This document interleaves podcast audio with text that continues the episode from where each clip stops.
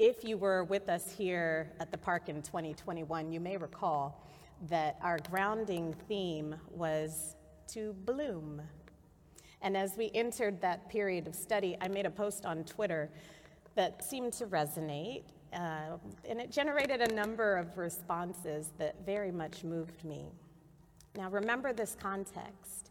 It was, a, this is 2021, which was a spiritual winter for just about everybody. We'd just been through an insurrection and everything that led up to it. We were still in and out of, well, 2021, all that. Remember it if you can. And my post said in this next period, our bodies will reveal to us just how hard they've been working to protect us from the trauma of the past few years. Let it do its work, listen to it, and bloom. And in response to that, someone shared this We have so much blooming to catch up on. And that reflection that we have so much blooming to catch up on may have been true and certainly was true for everybody in 2021, but it may even still be true for us now. And that's where I would like to start right now how we catch up on our blooming.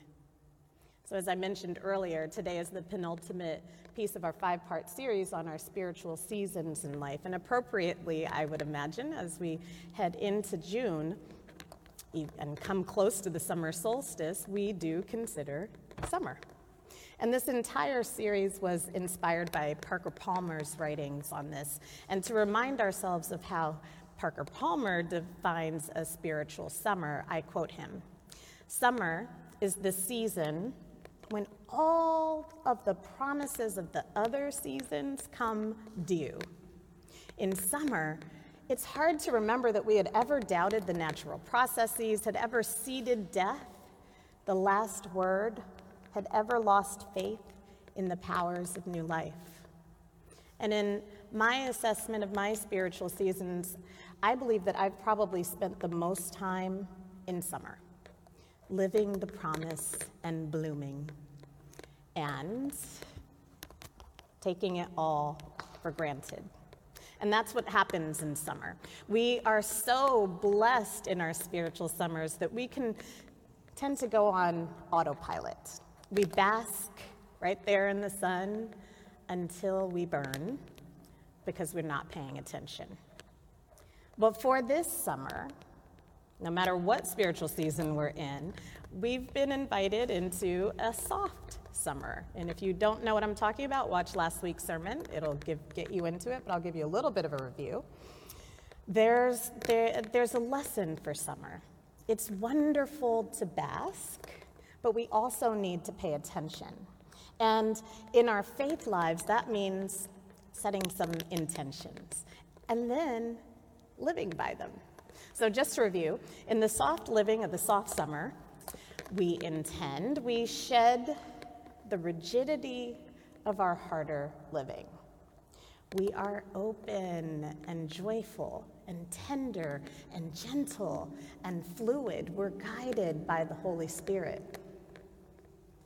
And if you want, you can take a picture of that slide so you can remember. But my focus for today, though, is the how of that soft living.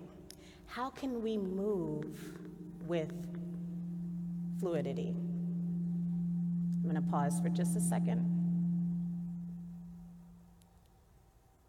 All right. You think we're good? Yeah. Can you hear me? You can hear? Mm, sort of. It's down low, right? Okay, that's better. Okay. The Holy Spirit is often referred to as breath or ruah, the breath of God.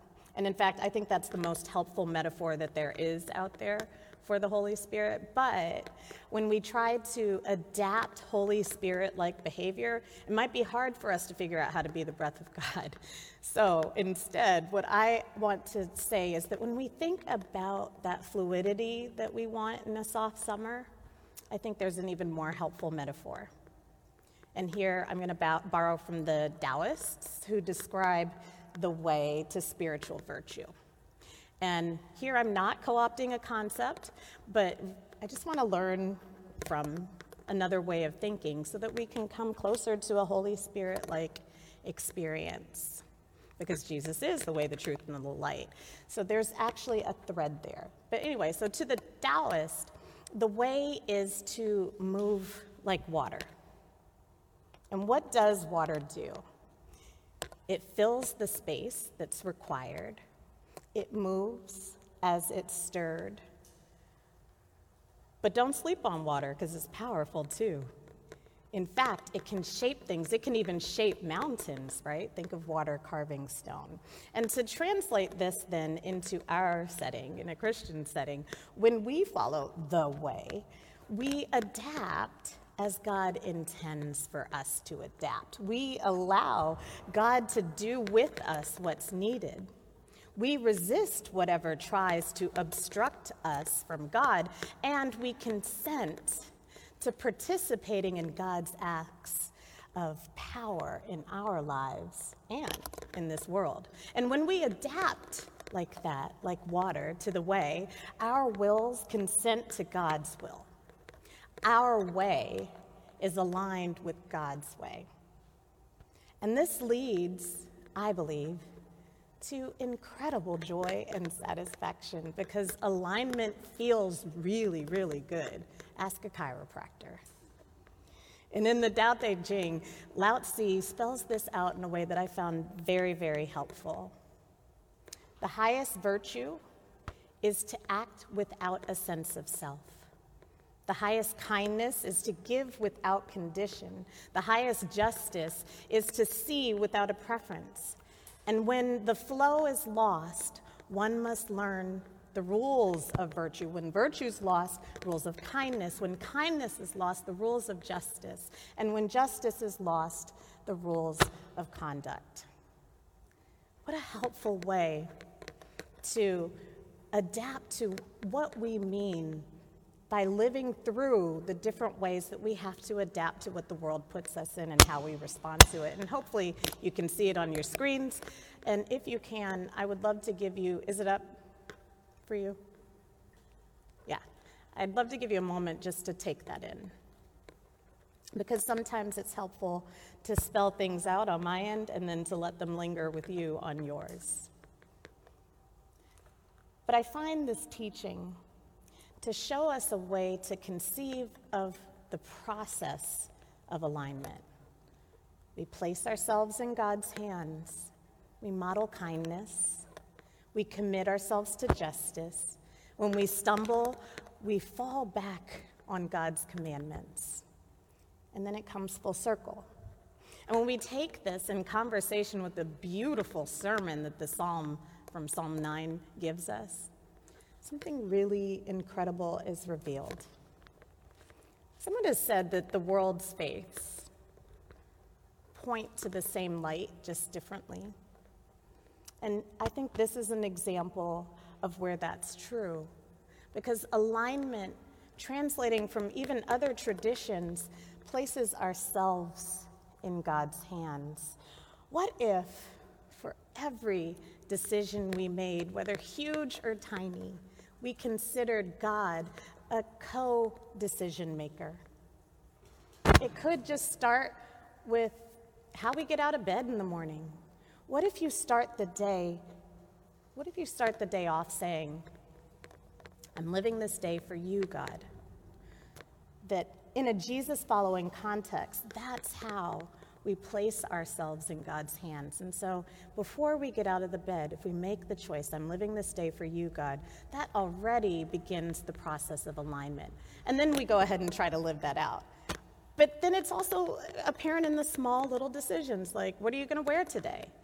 Another way of asking that, which I know C. Anthony would agree with me on, is what in my aesthetic gives glory to God?